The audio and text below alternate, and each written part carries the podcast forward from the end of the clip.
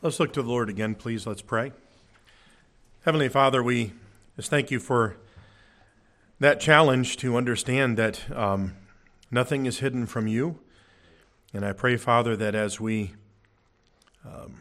continue to grow in you, if we are your followers, that we will just be reminded afresh and anew that we are accountable for our lives. But we do thank you for the life in Christ. I pray, Lord, that as we continue to look at this very short letter to a man named Philemon, that you will encourage us in our faith, that you'll help us to apply these things to our lives. In Jesus' name, amen.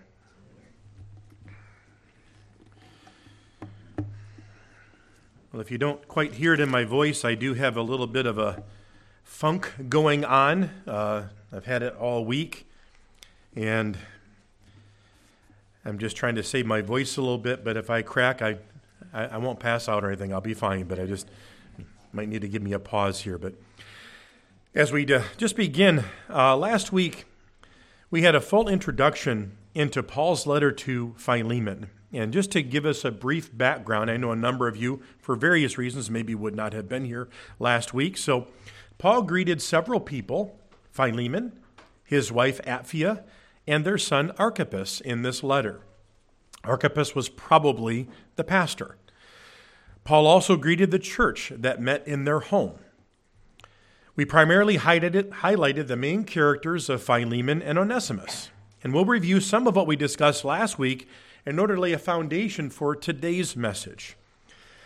But our main focus will be considering the practical realities of Paul's purpose for writing this letter to Philemon.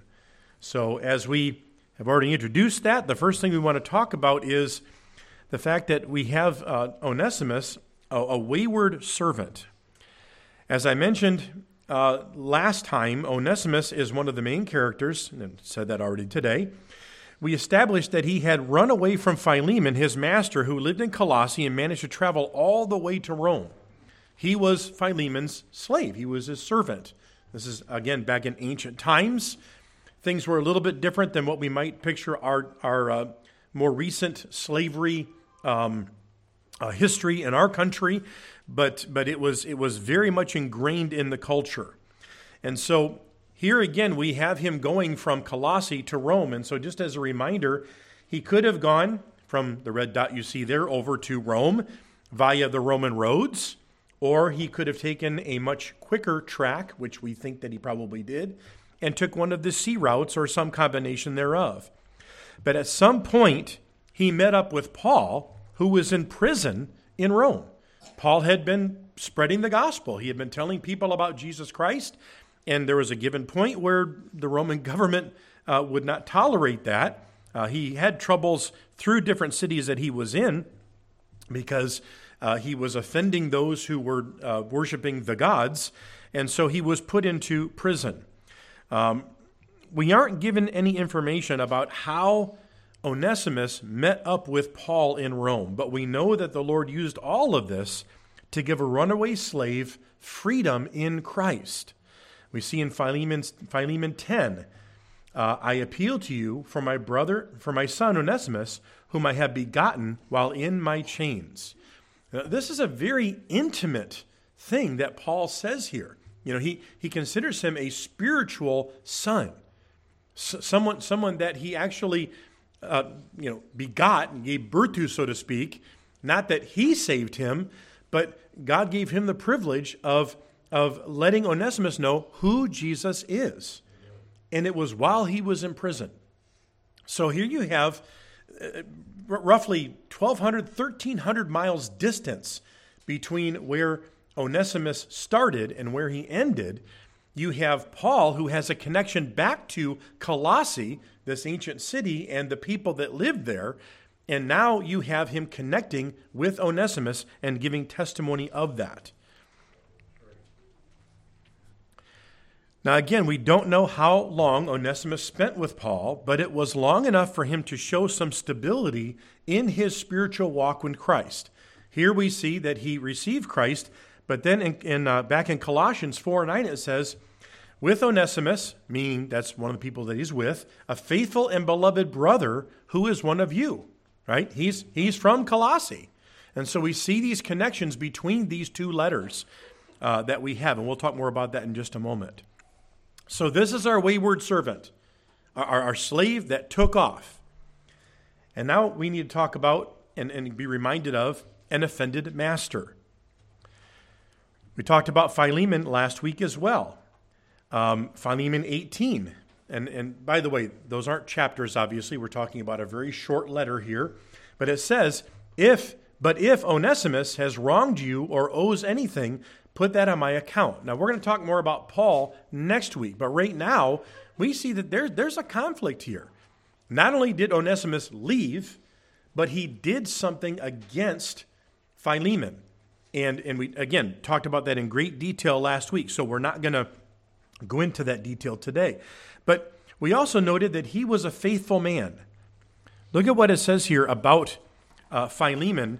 What Paul writes as he's writing this very personal letter to Philemon, he says this, hearing of your love, that is Philemon's love and faith, which you have toward the Lord Jesus and toward all the saints, that the sharing of your faith may become effective by the acknowledgement of every good thing which is in you in Christ Jesus. For we have great joy and consolation in your love, because the hearts of the saints have been refreshed by you, brother. Okay? So we're going to talk more about this part of it. But Philemon had a faith and a love that resulted in good works. These good works made a meaningful difference in the lives of those in the church. And that's the way it should be, right? When God has changed us, when he's made us into a new creation, the scriptures tell us, that should be reflective in how we treat others, really both inside and outside of the church, but particularly to brothers and sisters in Christ. Paul particularly said that Philemon's ministry was a refreshment to those around him. We know from our study in Colossians that Paul was concerned about how this group of new believers, these believers in Colossae, would fare, especially hearing about the false teaching in the region that threatened them. All right? That was why Paul wrote to the church what we call the letter to the Colossians. But when Paul and his companions heard from Epaphras how Philemon loved others, Paul mentioned that it brought them great joy and peace of mind, which is what you kind of see highlighted there in the blue. So here's this concern that Paul has. Epaphras was led to the Lord by Paul, probably in the city of Ephesus, which was a little ways west.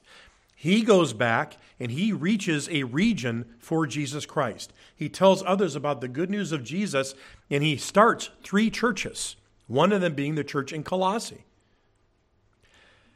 And so now Epaphras is telling him, hey, there's this guy Philemon. I mean, the church is great. I mean, they love each other, and they're doing a wonderful work. But there's this guy Philemon. The church is in his house, and he's a super guy. I mean, that's Scott's version of that, okay? So that's what he's sharing.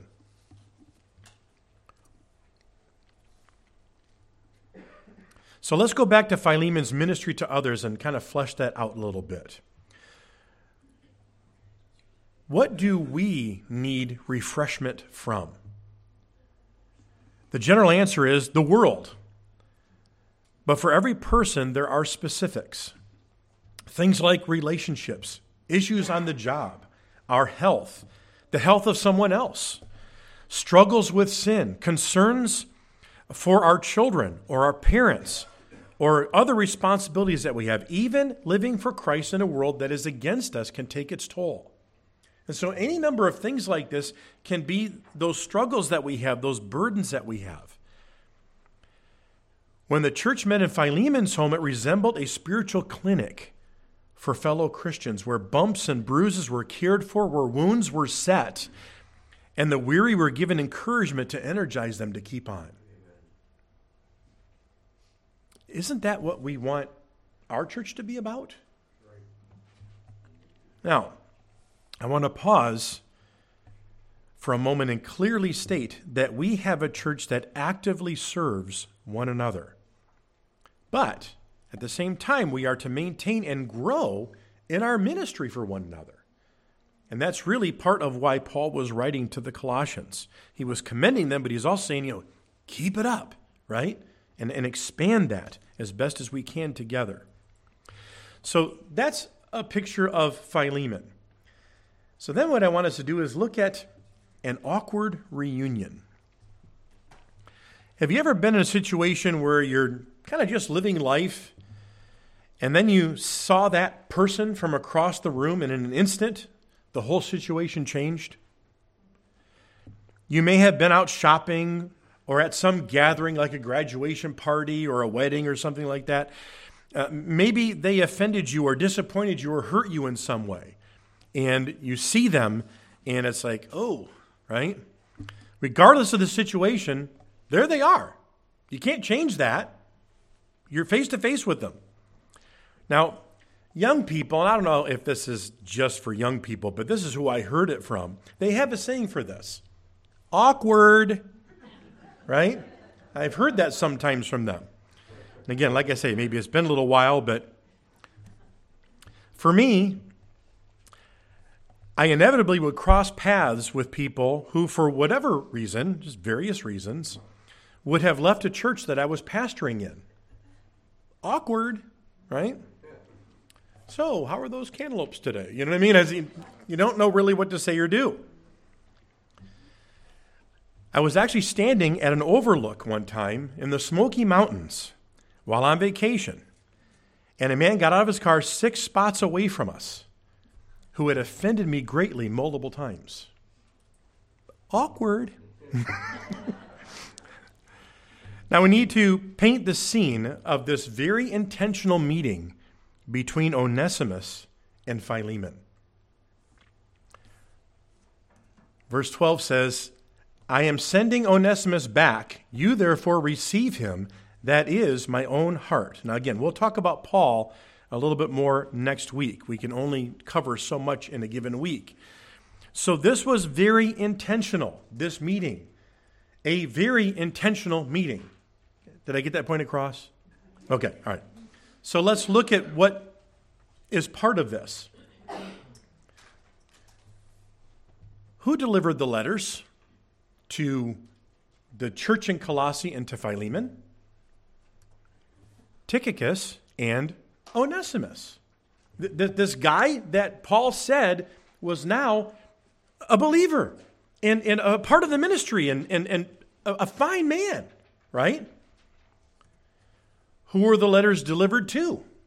Well, we're told to the Colossian church and to Philemon personally. Now, there's some others listed, but there we have it. Where did the church gather and where did Philemon live? At Philemon's home. How did Onesimus and Philemon meet again?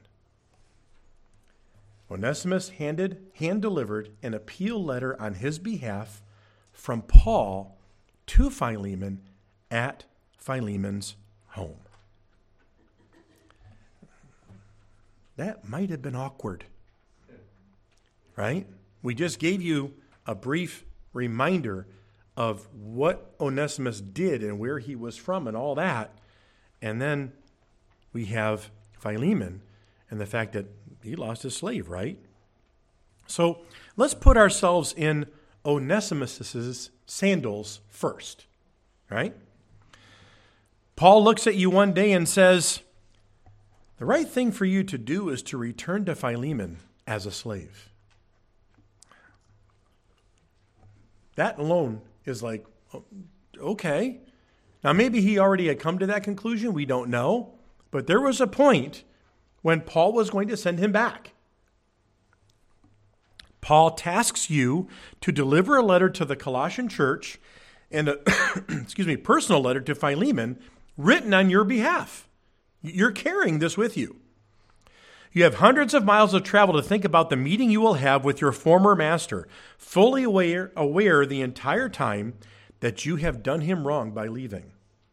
Legally, you are a piece of property that's simply up and left. In addition, you know that Philemon knows that you ripped him off. So not only did you take off, but you took something else with you that wasn't yours.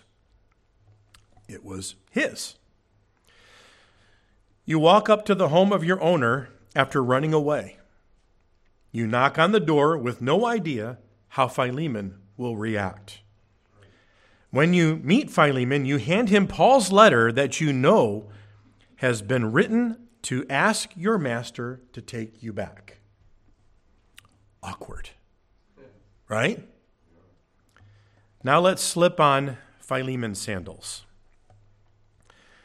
The slave who took off, who knows how long ago that was, is standing in front of you at your home.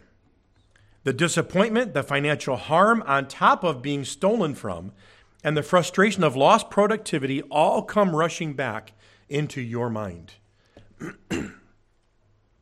You find out that he is one of two men specifically commissioned by Paul to deliver two letters that Paul wrote. He then hands you a letter from Paul, and you read how Paul asks you to take him back. That's awkward. This is a difficult situation. But we have a changed relationship that we need to explore as well. Onesimus' salvation is the basis for Paul's appeal. He would have had no other reason to write a letter to Philemon like this, unless Onesimus' life had changed, and had changed dramatically. Now again, we'll have more to consider next week about Paul, but this week we're going to learn about his appeal. Let's look at Philemon verses 10 through 17. Philemon verses 10 through 17.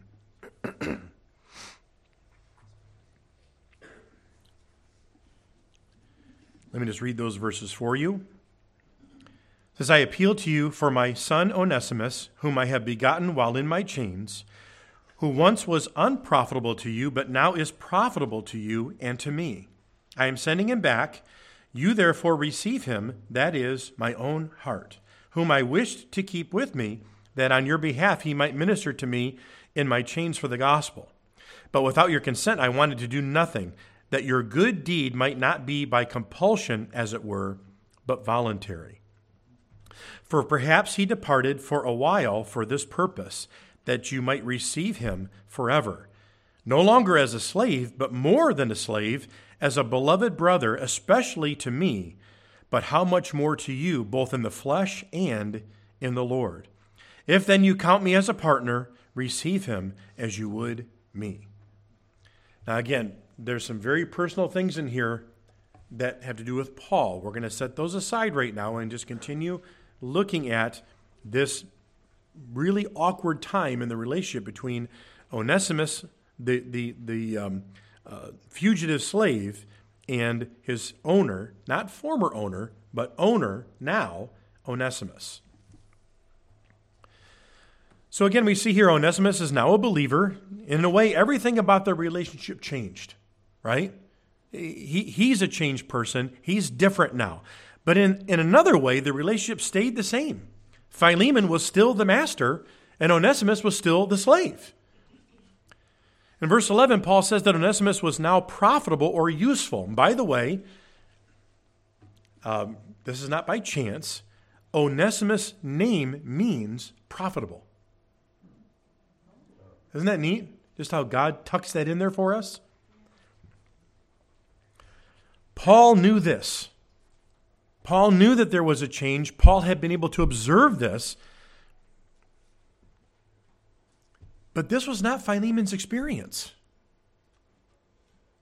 Philemon had nothing to fall on but just what he had already experienced with this slave, and it wasn't good. Verse 12, Paul then says he is sending Onesimus back to Philemon. Paul is sending him, but Onesimus must have been willing to return to his master, right? He was 1,200 miles away from his legal owner. He could remain where he was or go wherever he wanted. And Paul really couldn't do anything about it. Paul was in prison himself. So the fact that Onesimus returned indicates a huge change in his heart. So how would Paul know that Onesimus would now be a beneficial servant? First, Paul witnessed Onesimus' change of life firsthand. And second, Paul would have already instructed Onesimus in what he wrote to the church.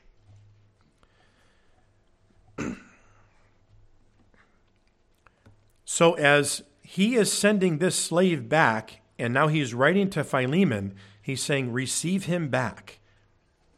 Let's remind ourselves about what Paul wrote to the Colossian church in chapter 3, beginning in verse 22. Slaves, obey in all things your masters according to the flesh. Onesimus would have already heard this. Onesimus was carrying this letter. Not with eye service as men pleasers. Okay, let me just pause for a minute. Obey in all things. Obey not with eye service as men pleasers. Obey in sincerity of heart. Obey your masters, fearing God. And whatever you do, do it heartily as to the Lord and not to men, knowing that from the Lord you receive the reward of the inheritance. For you serve the Lord. You serve the Lord Christ. But he who does wrong will be repaid for what he has done, and there is no partiality. God doesn't play favorites. So this is one of the messages that Onesimus is carrying back. I mean, that's pretty wild, isn't it? So let's look at another passage in Philemon. Let's just remind ourselves of something we've already read. It says here, it may be that he was separated, Onesimus is separated from you, Philemon, for an hour, for this very reason, that you might have him back forever, no longer as a slave, but as something better, a dearly beloved brother, especially dear to me, and how much more so to you, not only as your fellow man, but as your fellow Christian. If then you count me your friend, receive him as you would me. So Paul sent Onesimus back because of his faith.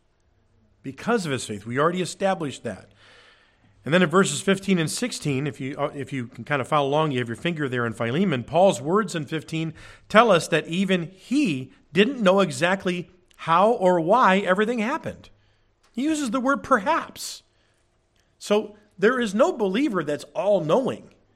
We can, take inference on different things, but even Paul was saying, I don't know exactly how this happened. I don't know why all this happened, but is there the possibility that he was removed from you for a while so that he would hear about Christ? Now, we look at that and say, well, of course. But the point is this, Paul didn't know why all this happened. Not for certain. All for the purpose of eventually Onesimus going back to his master. Paul then said that Philemon wasn't supposed to receive Onesimus as a slave, but a brother instead. He emphasizes that they should share in both a common fleshly brotherhood and a spiritual brotherhood in the Lord. And I really like that because it wasn't just a spiritual thing. There was actually like a societal cultural thing where it's like what he said in a previous passage that we read. There's neither slave nor free. Now, it didn't change Onesimus's classification. It didn't change his station in life, but it was the outlook that we should have to the person. Right. So even when we're talking about the body of Christ here, who does what or doesn't do this or isn't able to do that or is able to do this doesn't determine how we view that person, how we place value upon that person.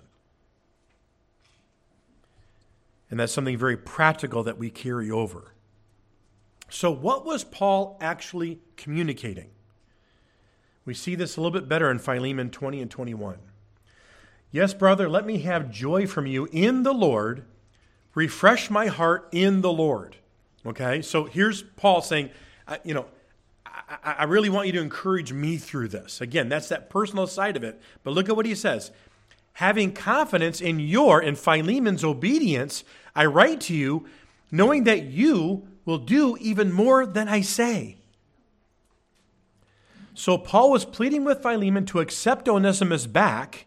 He encouraged Philemon to obey what he said, and Paul was confident Philemon would listen to him because of his reputation. Let's go back. Paul knew about the character of the church, but Paul also knew about the character of Philemon himself because of that man Epaphras. Letting him know, hey, this is what these people are all about, and this is what they're doing, and this is where their faith is. Their faith in receiving Christ as their Savior, and their faith in how they practice it, how they actually daily trust in the Lord. So Paul actually said more about how to respond in his letter to the church than he did in his personal letter to Philemon. Paul never said, forgive all of his debts. He didn't order Philemon to set Onesimus free. He didn't order Philemon, he actually commanded him to do nothing, but pleads for mercy and grace. I mean, that's how we would describe it. And Paul was confident that Philemon would respond in a way that would actually go beyond Paul's expectations. Wow. Now, again, we're going to talk more about Paul next week, but just as a hint, this is not manipulation. Paul is not manipulating Philemon. Paul is writing from his heart. This is something that he truly believes based on who he knows Philemon to be. So we're going to make some application here. First off, do you remember when you were in school or are in school? Do you remember fire drills? Right?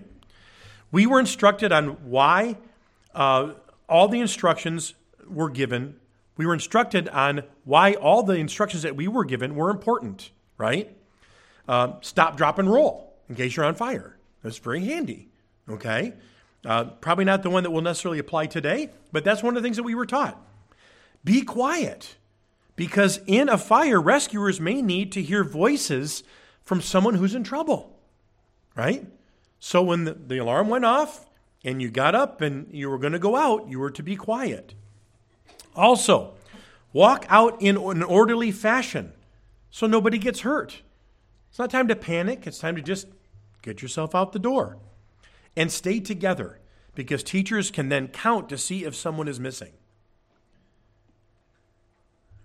Now, that's all well and good for a fire drill. But they did the fire drills so that if something unthinkable were to happen, that there was actually a fire that would break out in the school, we knew how to respond. Well, that's what God's word is for us. But here's the thing. Philemon's letter is not a drill.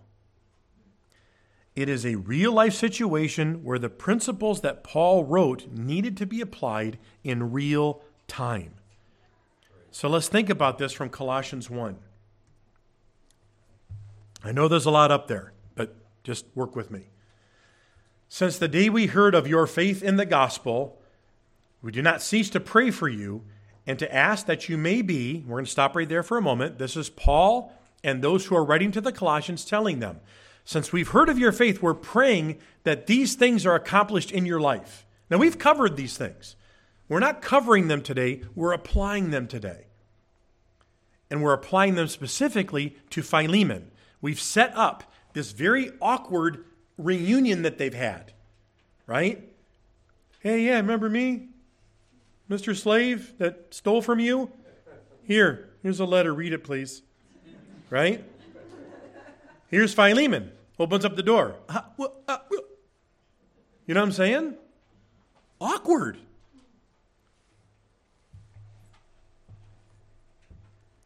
Paul says, I'm praying for you believers. I'm praying for you, Philemon, to be filled with the knowledge of God's will and all wisdom and spiritual understanding. Did Philemon need spiritual understanding at this point? That you may walk worthy of the Lord, fully pleasing him. Who would Philemon want to please at this point?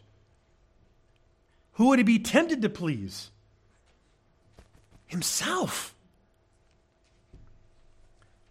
Being fruitful in every good work. Wow. And increasing in the knowledge of God, strengthened with all might, according to his glorious power. How was Philemon going to handle the situation? In his own strength? Remember, Onesimus has the story. Onesimus knows what's going on. Onesimus has taken this long journey. He knocks on the door. Bam! Philemon is face-to-face with someone who has highly offended him. And again, societally, a piece of property. I'm not saying that's how Philemon felt about him. I'm saying legally, that's what he was. For all patience and long suffering with joy. Folks, if this isn't applying the word of God, I don't know what is. Giving thanks to the Father who qualified us, all of us in Christ, to be partakers of the inheritance of the saints in light. Wow. So Paul prayed for what he desired to see in the Colossians. Does this passage have any bearing on how Philemon would respond to Onesimus? Of course it does. Philemon would need to live these out if he was going to restore Onesimus and properly treat him as a brother. Now, how was Philemon instructed to actually accomplish this? Well, we can actually apply Colossians chapter 3, verses 12 through 15. Therefore, as the elect of God, holy and beloved, put on tender mercies, kindness, humility, meekness, long-suffering, bearing with one another, and forgiving one another. If anyone has a complaint against another, even as Christ forgave you, so you also must do. But above all these things, put on love, which is the bond of perfection. And let the peace of God rule in your hearts, to which also you were called in one body, and be thankful. Now, let me just personalize this a little bit, all right? Haven't really changed anything in Scripture, but let me personalize this passage and read it for you again. Therefore, Philemon, as the elect of God, holy and beloved, put on tender mercies, kindness, humility, meekness, long-suffering toward Onesimus, toward your runaway slave, bearing with Onesimus and forgiving Onesimus. If Philemon has a complaint against Onesimus, even as Christ forgave Philemon, so Philemon also must forgive Onesimus. But above all these things, Philemon, put on love, which is the bond of perfection. And let the peace of God rule in Philemon and Onesimus' hearts, to which you both were called in one body, and be thankful. Wow. So, a few questions. How hard would it be to do this after someone deceived you? They stole from you. They took off. How hard would it be to do this after someone, again, took your possessions? How hard would it be to restore that person? How hard would it be to worship with that person? And by the way, in Philemon's case, in your home. He was going to be restored to his home. Then he was going to worship him with him in his own home. How hard would it be to move beyond all that in the love of Christ and live like it never happened? You see, this is no longer reading Colossians 3 for our devotions, or even listening to a challenging sermon on Colossians 3. This is real life, real time, person-to-person application of God's word. Right here in the Scriptures. These two letters sent together. Oh, and by the way, based upon what this letter says, everyone else in the church knows your business. right? That's what it says. The letter was written to the church as well. So, big question. Did Philemon pass the test? Did he obey Paul's teaching? Was he a man who had faith in the Lord and his word and responded faithfully, living it out? We don't know. Nothing is written about Philemon's response. But how do you think Philemon responded? We can have fun speculating. We can look at the situation and say, and go to the nth degree and say, you know, Philemon was just overjoyed that Onesimus was now a follower of Jesus. And he said, you know what? You're no longer my slave. You know, we're going to work something out here. And by the way, all those debts and everything else, all the things that you did against me that were noted by Paul, by the way, okay? Meaning that somebody had to have told him, whether it was Onesimus or Epaphras or somebody kind of explained the situation, right? And he says, I'm just going to release you of all of that. I mean, that's really a good Christian movie, right? Because everything in the end ends up like way better than sometimes life even would allow, right? But what if he said, I forgive you. We're going to work out a situation to where you're going to work off your debt, right? But I do forgive you, and I'm so happy that you are a child of God now, and I don't have anything against you. Would Philemon be wrong in having him take care of the debt that he owed him? Well, he wouldn't be. You see what I mean? There's a spectrum here where it really comes down to the heart of the person before God. And it also comes down to the heart of the instructions from Paul, because Paul doesn't say to necessarily do anything specific besides receive him back. But he does say in principle, receive him back in a way that you understand as a believer.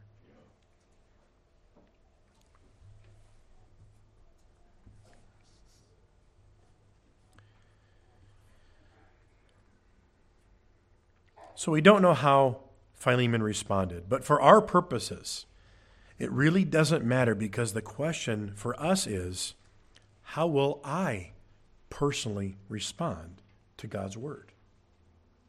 How will I respond when that person tries my patience again? How will I respond when I need to forgive? How will I apply spiritual wisdom and understanding to my parenting? Will I let the peace of God rule in my heart in my marriage? Will I continually put on love even when I'd rather put on some form of selfishness, right? So we're supposed to put on love. We're supposed to put on Christ. And instead, we want to kind of slip into something a little more like anger, resentment, revenge, standoffishness. No, we're supposed to put those things off and put on love.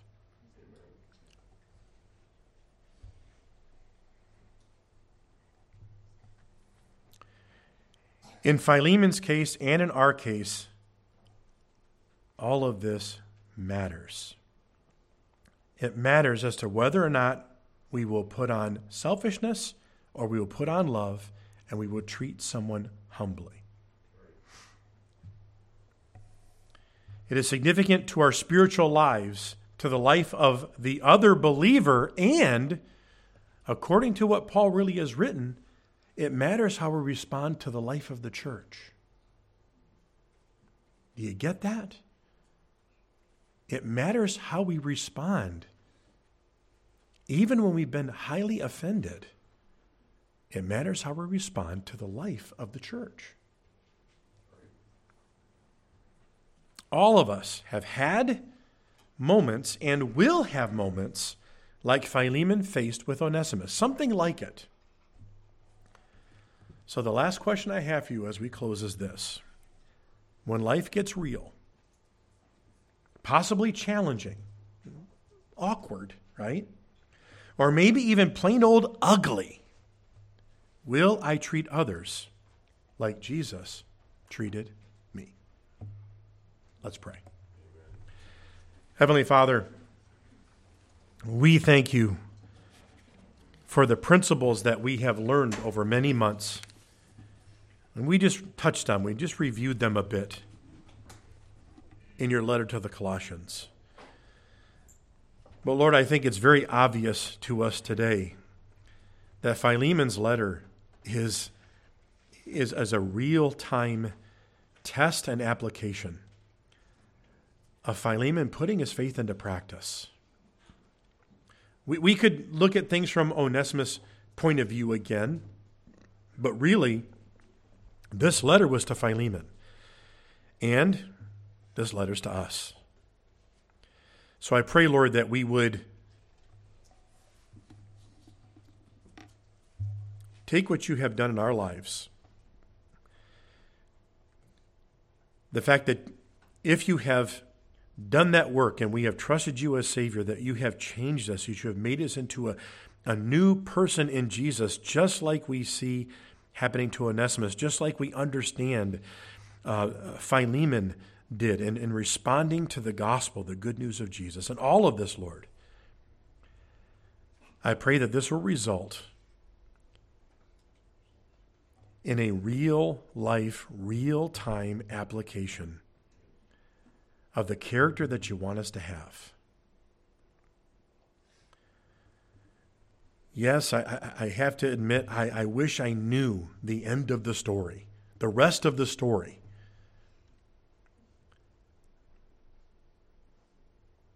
But Lord, I believe that we can really do what Paul did, and the fact that he trusted what Philemon would do because of his character. And Father, I pray that that's something that, as you look at us, as you look at your followers today, you have entrusted to us a wonderful ministry. And Lord, I pray that we can be ones that you look to and say, I trust you to do what I've given you to do. Father, we know that part of that is developing that character in Jesus. We can't do that alone, and so we ask that you'll work. We're always going to have some rough edges to knock off, and that's part of being together. But Lord, I pray that even as you told another church, that as they were known for their love, you still encourage them to love more and more. We know that's not just a warm, fuzzy feeling. We discussed that last week. Lord, we know that we need to do something. Do something with what you've entrusted to us. And we thank you for each person here, for each person that we can partner with in serving you and helping one another bring glory to Jesus Christ. We thank you for the privilege of being called your children. And we ask, Lord, that as we work together, that we would really apply that others-oriented love, that selfless attitude, that we would be a comfort to one another, be a help to one another,